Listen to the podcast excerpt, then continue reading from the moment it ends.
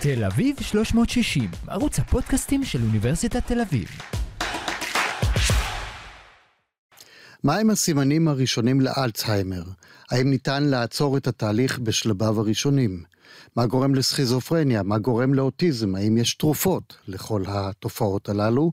שלום, כאן מיכאל מירו בערוץ הפודקאסטים של אוניברסיטת תל אביב, תל אביב 360. שלום לך, פרופסור אילנה גוזס. שלום וברכה, בוקר טוב. את מנהלת המעבדה לנוירואנדוקרינולוגיה, זה שם ארוך, מולקולרית על שם אלטון, בפקולטה לרפואה על שם סאקלר, ובשותפות גם עם בית הספר סגול למדעי המוח באוניברסיטת תל אביב. זאת התמחות מאוד מיוחדת, המוח. נכון מאוד, תמיד עניין אותי המוח. וגם עניינה אותי בעצם הביולוגיה של המוח המולקולרית. זאת אומרת, איך המולקולות מנהלות לנו את המוח. אז בזה, זה עכשיו שטח שלם, אבל לפני לא הרבה שנים אני הייתי ככה די יחידה, או לא בדיוק יחידה, אבל מהחלוצים. ובעצם, אז אם אנחנו שואלים על מחלות, כמו שאתה הזכרת, אז כמובן כל אחד מסתכל לפי נקודת המבט שלו, אז כמובן בנקודת המבט שלי אני מסתכלת על המולקולות, על חלבונים בעיקר, ואני מנסה להבין איך המוח מתפקד. אז אם אתה שואל אותי, האם אנחנו יכולים לגלות את מחלת אלצהיימר מוקדם, ולמה היא נוצרת? אם היינו יודעים למה היא נוצרת, כמובן שהיינו מיד פותרים את הבעיה. כי זאת השאלה הראשונה שרציתי לשאול, כי את מדברת על מולקולות, וקשה לנו לחשוב על המוח כמולקולות, אנחנו חושבים על המוח כמערכת שמנהלת אותנו, ואנחנו חושבים דרכה, ואת אומרת, רגע, בוא נסתכל מה עובד שם. ואלצהיימר זה דבר שאנחנו פתאום נקלעים אליו, ולא יודעים מה לעשות. אז זה לא כל כך פתאום, אנחנו יודעים מה גורמי הסיכון למחלת האלצהיימר. עדיין זה בקורלציה, אז זה עדיין לא אומר שזה הגורמים, אבל אנחנו יודעים. למשל, עצם העובדה שאנחנו אנשים, זה כבר גורם סיכון. וגורם סיכון... לחיות זה גורם סיכון. כן, זה גורם סיכון. וגורם סיכון מאוד רציני למחלת האלצהיימר, זה הזקנה. זאת אומרת, אם לא נזדקן, אם נמצא את סם החיים בני על מוות, אז מחלת אלצהיימר תיעלם. וגם כשבעצם לפני... דוקטור אלצהיימר גילה את המחלה לפני... או בעצם... נתן שם למחלה על שמו, לפני למעלה מ-100 שנה. ואז זו הייתה מחלה מאוד מאוד נדירה, כי אנשים פשוט לא העריכו ימים. אז גורם הסיכון העיקרי זה זקנה, ואנחנו יודעים שעם הזקנה אנחנו מאבדים חומר. אז זה דבר אחד. חוץ מזה, המולקולות זה בעצם גם הגנטיקה. אז אנחנו יודעים שיש גנטיקה מסוימת באנשים שעלולה לדחוף את המחלה קדימה. היום אנחנו לא יודעים בעצם לרפא את המחלה. אז זה לא כל כך צריך שנדע שאנחנו נהיה חולים, כי מה זה יועיל בעצם. מה שכן יועיל, זה אנחנו יודעים שאורח חיים תקין, ושמירה על אורח חיים תקין, מה זאת אומרת אורח חיים תקין? אכילה תזונה נכונה, יש מחקרים לכאן ולכאן, אבל הדיאטה הים תיכונית אולי טובה. אז תזונה נכונה, התעמלות, אירובית, זה טוב לחיות כמו שצריך, לא יותר מדי לדאוג, כי גורמי דחק, זה גם כן יכולים לגרום... הרבה מחלות נגרמות מדחק. נכון, וגם המערכת החיסונית גם כן קשורה, זאת אומרת, אז שוב, אז ככל שאנחנו מזדקנים, המערכות יוצאות מכלל שימוש, ואז אנחנו יותר חשופים למחלות. אז הגנטיקה והסביבה בעצם... יכולות לדחוף את המחלה, אבל עוד דבר שבעצם מצאו חוקרים אחרים, ואני מצאתי את זה בהקשר לדחק, זה למשל זיהום אוויר והשכלה. השכלה, אז טוב שאנחנו באוניברסיטה, השכלה מגנה, שנות השכלה מגנות מפני בעצם גם אלצהיימר וגם הפרעה פוסט-טראומטית. את יודעת, את עוררת אותי עכשיו לשאול אותך שאלה, כי תמיד אומרים שבגיל מבוגר כדאי ללמוד למשל שפה חדשה, ללמוד מוזיקה, טוענים שזה טרנינג למוח שעוזר להתגבר על דברים. אז מבחינת מוזיקה, זה משהו שיודעים ומנסים לטפל במוזיקה, מסבר שהמרכז של המוזיקה במוח לא עובר... לא מתקלקל כאילו, במחלת אלצהיימר בהתחלה, ואז אם משמיעים לחולה שכבר ממש לא מדבר אפילו, מוזיקה שהוא מכיר ואוהב, אז הוא יכול להתחיל לשיר את זה. אז מוזיקה וטיפול במוזיקה יכול מאוד מאוד לעזור, זה נקודה מאוד מעניינת וחשובה. לדעתי. וללמוד מוזיקה. וללמוד מוזיקה. עכשיו ללמוד יפנית. אז זהו, אז ללמוד יפנית אולי זה יהיה קצת קשה, אבל כמובן זה בדיוק כמו שריר. אז אם אתה מתעמל, אז השריר נעשה מאוד שרירי. אז אותו דבר, המוח הוא לא שריר, אבל אם אתה מאמן אותו, אז בעצם הוא יתפקד יותר טוב. אז זאת אומרת, כל הזמן לעורר את המוח. מה שאנחנו עושים עכשיו, למשל, מגן על המוח שלי ושלך. אז זה נקודה מאוד מאוד חשובה. ללמוד דברים חדשים, שלא ידענו אותם. לקרוא וללמוד, זה תמיד, תמיד, תמיד עוזר. אבל כשהמוח, מה שקורה בעצם במחלת אלצהיימר, זה המוח עובר דגנרציה, זאת אומרת, הוא בעצם תאים מתים, והוא מצטמק. זה אחד הדברים העיקריים, וכשהוא מצטמק, אז בעצם מאבדים, כי המוח זה לא איבר הומוגני, זה לא בדיוק אותו דבר, זאת אומרת, יש אזורים במוח, כמו שאמרתי, האזור של למידת המוזיקה, אז ברגע שהוא מצטמק, בעצם מאבדים יכולות, אז אפשר ללמוד, אבל לפעמים זה קצת קשה. אני מתכוון כרפואה מונעת, זאת אומרת, לעשות מונעת, את זה בהחלט, כבר... בהחלט. כמו שאומרים, בהחלט. יצאת לפנסיה, או אפילו לפני כן, כן. זה חלק מהדברים... וגם אולי לא כל כך כדאי לצאת כל כך מהר לפנסיה, כדאי להמשיך לעבוד תמיד. שזה חומר למחשבה למקבלי החלטות, מה אתם מעדיפים, אנשים שהם עובדים ובריאים, או לטפל בהם? כי משהו שאני כל הזמן רוצה להגיד, זה טיפה פוליטית, אז העולם עומד על שלושה דברים, על התורה, בסדר? העבודה וגמילות חסדים. אז אנחנו, גם התורה זה ללמוד, וגם העבודה, אז לא כדאי להפסיק, לא להגזים, אבל לא כדאי להפסיק. כן, שזה מסר, וכשדיברתי על תרופות, הנה זו דוגמה לתרופה, והיא גם לא כימיה, אלא מפעילה את הכימיה של הגוף. נכון.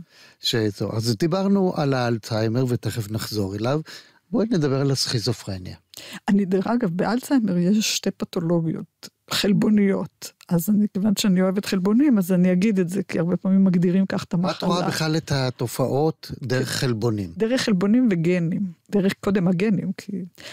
אז באלצהיימר, מה שדוקטור אלצהיימר ראה, זה משקעים, חוץ מזה שההוראה שהמוח התכווץ, הוא ראה משקעים, אז יש משקע אחד של אמילואיד, זה נקרא, ומשקע שני של טאו, כמו תל אביב 360. והמשקע של טאו, המשקע של המילואיד יכול להופיע במוח, והחולה לא חולה. אבל ברגע שמופיע המשקע של טאו ומתקדם, אז בעצם המחלה היא יותר מתקדמת.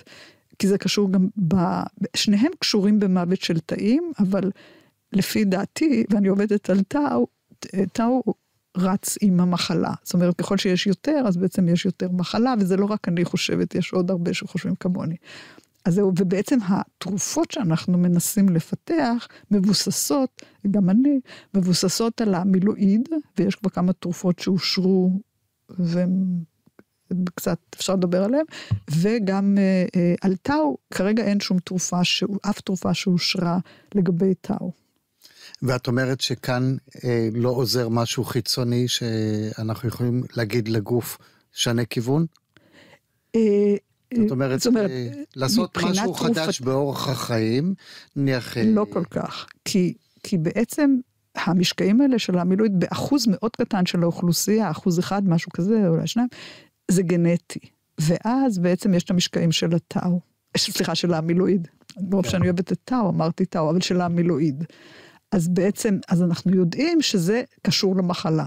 כי אם המחלה, אם יש מוטציה בגן שיוצר את המילואיד, מוטציות מסוימות, אז אנחנו... ממה מורכב המילואיד? ממקטע קטן של החלבון, שזה נקרא פפטיד, שהוא שוקע. זאת אומרת, זה חלבונים ששבורים, או... לא חייבים להיות שבורים, הם לא במבנה הרגיל שלהם. בדיוק, הם שוקעים, ואז המשקעים האלה, הם בעצם יכולים... לא רק המשקעים, בעצם גם שהם יוצרים... צברים שצפים להם שם, אז זה בעצם הורג תאים, והתאו בעצם נמצא בתוך התא, ואז הוא פתאום עובר, נוצר צבר, והוא יכול לפוצץ את התא.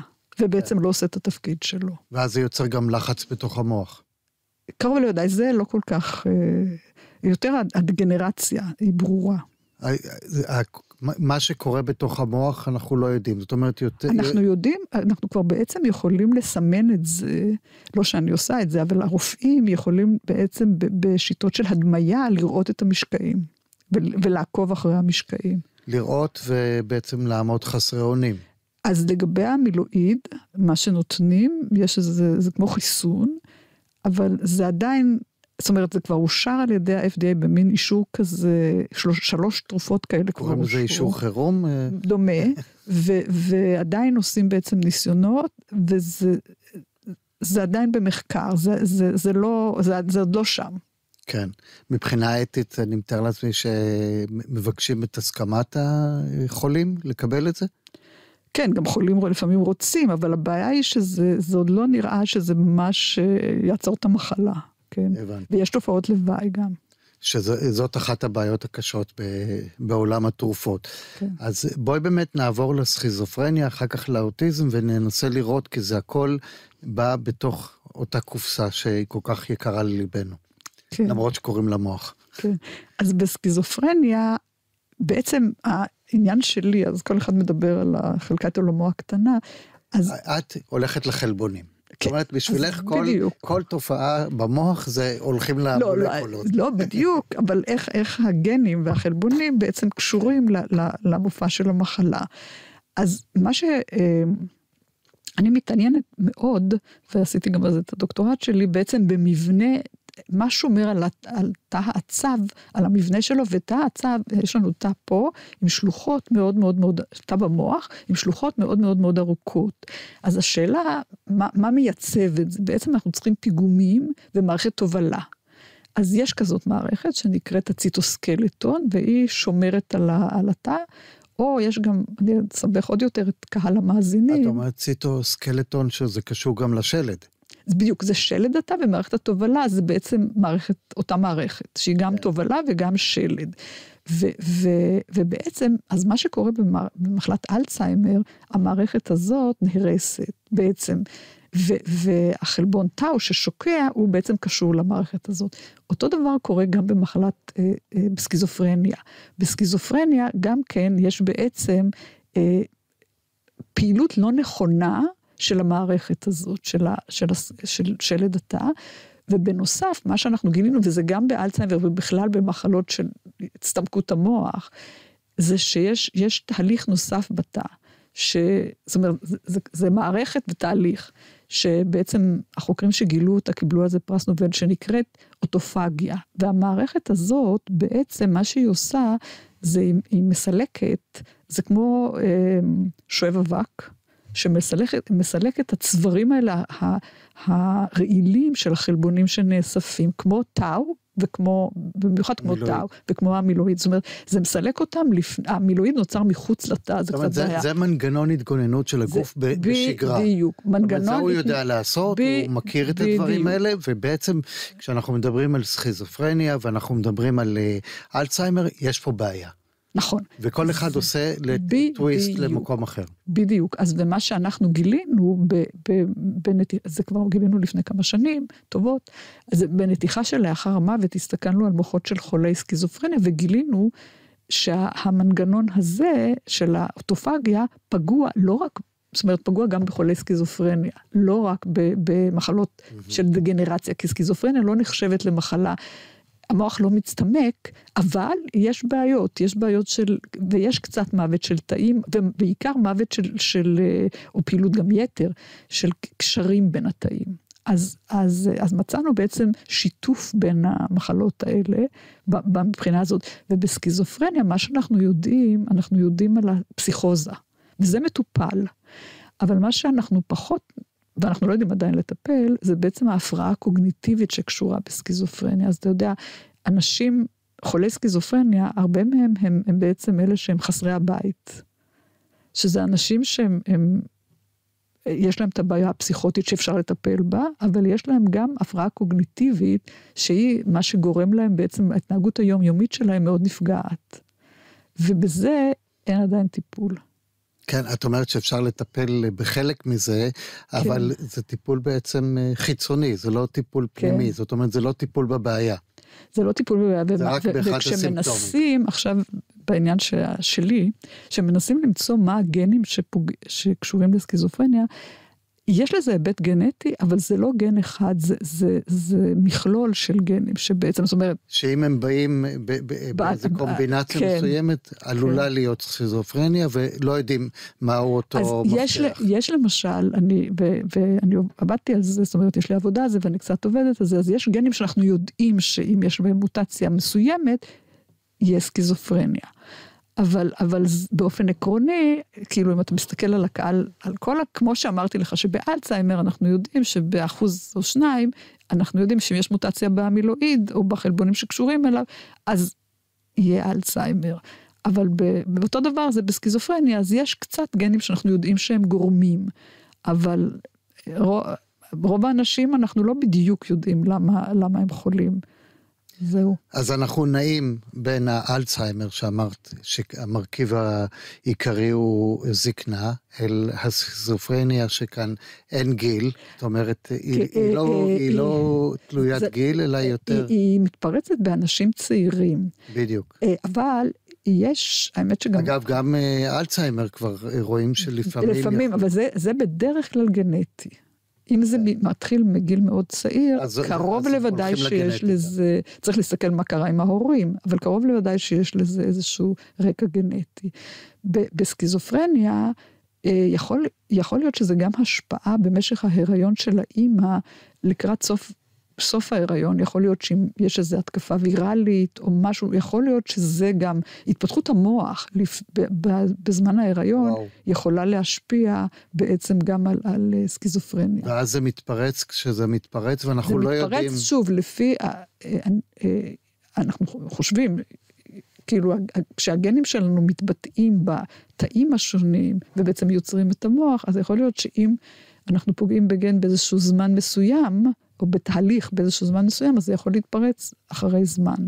השאלה, ואת יודעת מה אני אחכה עם השאלה הזאת, כי מה שמעניין אותי, מתי אני מגלה את זה? זאת אומרת, מה השלב הראשון שאני אומר, אופס, יש פה בעיה של אלצהיימר, יש פה בעיה של סכיזופרניה, ועכשיו גם ניכנס לאוטיזם. רגע, ואני רוצה להגיד לך, גם אלצהיימר, אם זה גנטי, זה לא מתפרץ מיד, הבן אדם חי חיים טובים, יש לי חברה שהאחיה, גם אמא שלה וגם אחיה, היה להם אלצהיימר, וזה גנטי, והם ידעו אפילו מה הפגיעה, ואחיה היה ראש עיר, זאת אומרת, הכל היה בסדר, הוא תפקד מצוין, ואז המחלה מתפרצת בזמן מאוחר, זאת אומרת, יש תזמון, של מתי זה בעצם מתחיל. זה מה שאני מנסה להבין, כי אולי זיהוי התזמון, יכול לעזור גם באיזה משהו אם זה נכון, אם היה לנו בעצם גם ריפוי גנטי, זאת אומרת אם אנחנו היינו יכולים לטפל בשיטה של עיבוד גנטי נניח, זה חלומות, אז אפשר היה. להכניס קוד גנטי חדש. בדיוק, ויש כלים, אבל זה לא משהו שאפשר לעשות אותו מהיום, אנחנו עוד לא שם, ובמיוחד לא במוח, אבל זה אפשר היה לחשוב על כאלה דברים. אבל מצד שני, אנחנו לא יודעים אם לא חלים נזקים גם קודם, שמצטברים, ויש לנו הרבה רזרבה, אז זה לא כל כך ברור. כן, זה תהליך מורכב, שיצטרך עוד לעבור הרבה שנים של מחקר.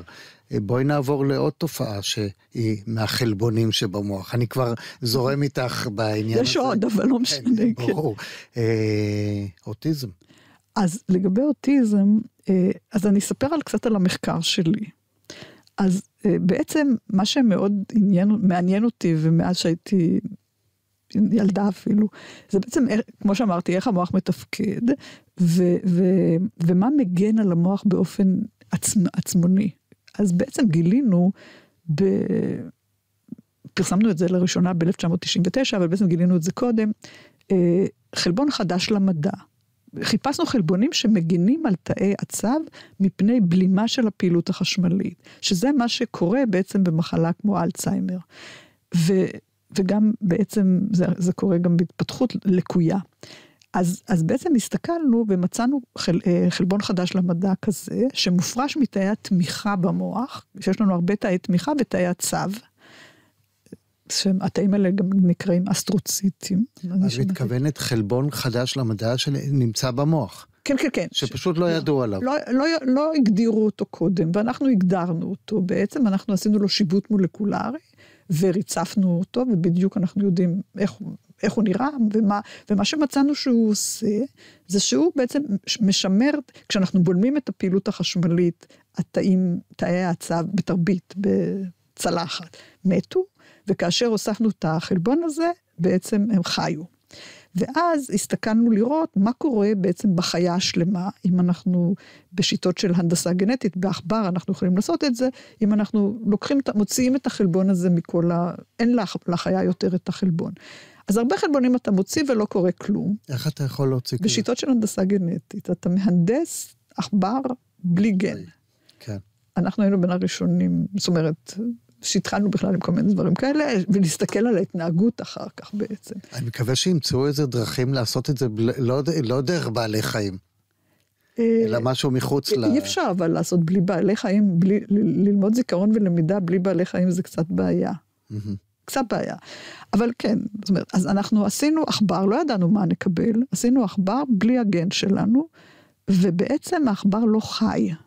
זאת אומרת, לא קיבלנו עכברים. הסטודנט שלי, שהיום הוא הרקטור של אוניברסיטת אריאל, בא אליי ואמר לי, אבל אני לא מקבל עכברים, אני לא יודע מה לעשות. אז אמרתי, בוא נסתכל על ההתפתחות שלהם. אז הסתכלנו, ובהתפתחות העוברית יש שלב שבו הצינור העצבי נסגר, ואנחנו מקבלים מוח. אז אצל העכברים ללא ADNP, זה השם של החלבון שלנו, ADNP, Activity Dependent Neuroprotective Protein, אין מוח. פשוט לא נוצר מוח. זה לא מאפשר, אם אין את החלבון, זה לא מאפשר את הסגירה של הצינור העצבי.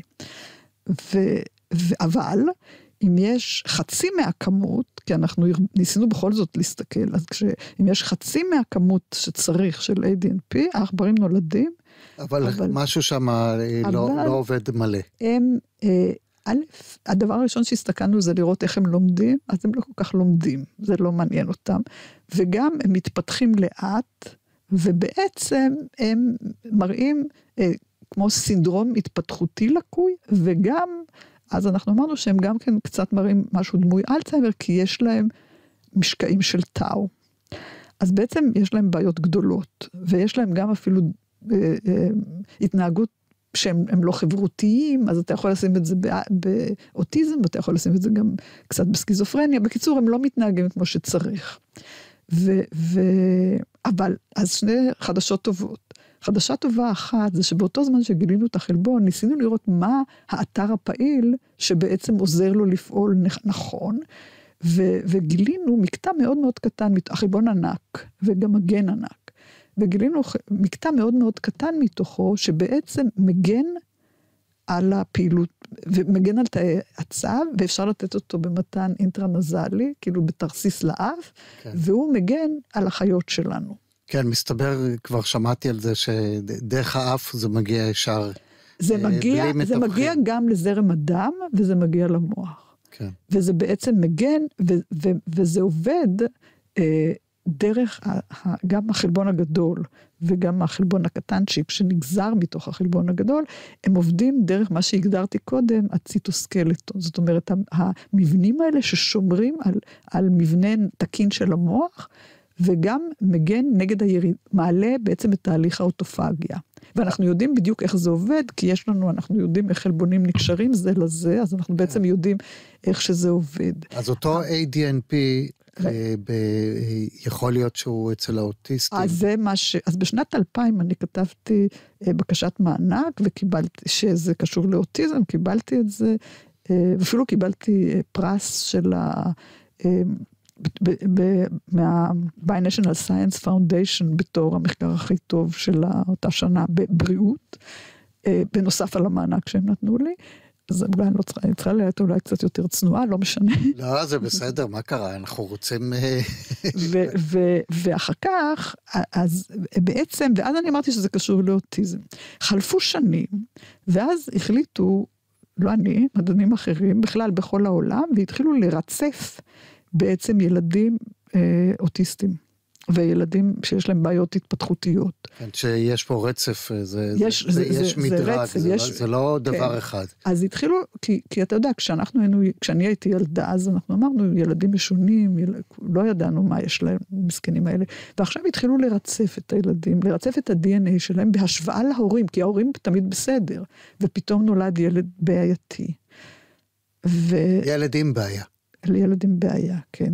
ורצה גורל, ו-ADNP הוא אחד המובילים, ועכשיו יש סינדרום ADNP, ובעצם נמצאו, זה עושה לי צמרמורת, ובעצם נמצאו ילדים, יש גם ילדים כאלה בארץ, זה לא כל כך הרבה, זה נדיר, אבל ישנם ילדים, אני חושבת שעכשיו זה למעלה מ-500 ילדים ברחבי העולם, שיש להם מוטציה שקורית, אנחנו לא יודעים אם זה בזרע, בביצית או בהיריון, ונולד ילד אוטיסט. הוא לא בדיוק אוטיסט, על הרצף האוטיסטי, ויש להם בעיות בלמידה, בעיות התפתחותיות, בעיות גם מוטוריות, בהליכה. אז אני אשאל אותך, אני אחזור רגע לניסוי עם הסטודנט שלך על העכברים. כן. יכול להיות שיש אפשרות לזהות את זה במהלך ההיריון, כן, ולנסות כן, ולתת כן, איזה כן, טיפול, כן. איך שרוצים. טיפול משלים. יש אפשרות לזהות, זה קצת בעיה לטפל במשך ההיריון, אבל כן, ישנה אפשרות לזהות את זה במשך ההיריון, כמו שבודקים תסמונת דאון, זה אותו דבר, ההורים אין להם תסמונת דאון, ובודקים, ורואים את זה, אותו דבר. את אומרת שבמהלך ההיריון לא ניתן לעשות את זה, או שיש בעיה? לא, ניתן לבדוק ולראות. לא, לא, לטפל אני מתכוון. לטפל זה קצת, זה בעיה אתית. להגיד שאפשר דרך... דרך האף, האמת ש... אתית, כי זה יכול להשפיע גם על האם. זאת אומרת, אפשר לנסות לטפל גם במשך ההיריון, ובעלי כל הזמן אומר לי שזה מה שצריך לעשות, ולא לטפל אחרי שהילד נולד, כי כבר קרו בעיות במשך ההיריון, אבל זה יותר בעייתי. אבל מה שכן, אפשר לטפל אחרי הלידה גם כן, כי אפשר לזהות את זה, כי זה בגן, זאת אומרת, זה בגן. זה כבר אומר משהו שלא צריך לומר נואש, כי הרבה פעמים אנשים מתייאשים, אומרים, אוי, זה מה שיש לי, ואז שוקלים הפלה, ושוקלים כל הדברים, וחלק נקשרים, וחלק אומרים... מבחינת ההפלה, אז לא ניכנס לזה, זה גם כן בעיה. לא, לא, אני מדבר על ההתלבטות האישית, אבל בואי נחזור באמת, שאנחנו מדברים על 3 תופעות שונות, אבל שבעצם יש להם איזה מכנה משותף. אנחנו מדברים על האלצהיימר, על הסכיזופרניה ועל האוטיזם, שבעצם זה משהו בהולכה העצבית. לקוי. אז באלצהיימר בעצם מתים הקשרים. זה מה שקורה בהתחלה. מתים קשרים. תאי העצב מפסיקים לשוחח ביניהם כמו שצריך. זאת אומרת, אין תקשורת טובה, כי התאים מתים. בסכיזופרניה, לפעמים התאים מדברים יותר מדי, וזה שוב, וישנה בעיה של תקשורת. שזה עושה את הרעש במוח. וישנה בעיה של תקשורת, וגם שם יש בעצם קצת מוות של תקשורת.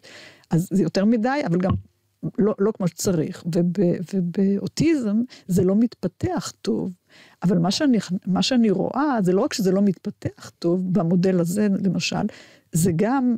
מת קודם, זאת אומרת, אז זה מין התפתחות מועטת, והזדקנות אולי, אם רוצים לקרוא לזה ככה, אני לא יודע אם זה בדיוק הזדקנות, דגנרציה מוקדמת, זאת אומרת, אז זה תהליכים שהם לא תקינים, והם פוגעים בעיקר של הפעילות של המוח, בעצם בתקשורת בין תאי הצב.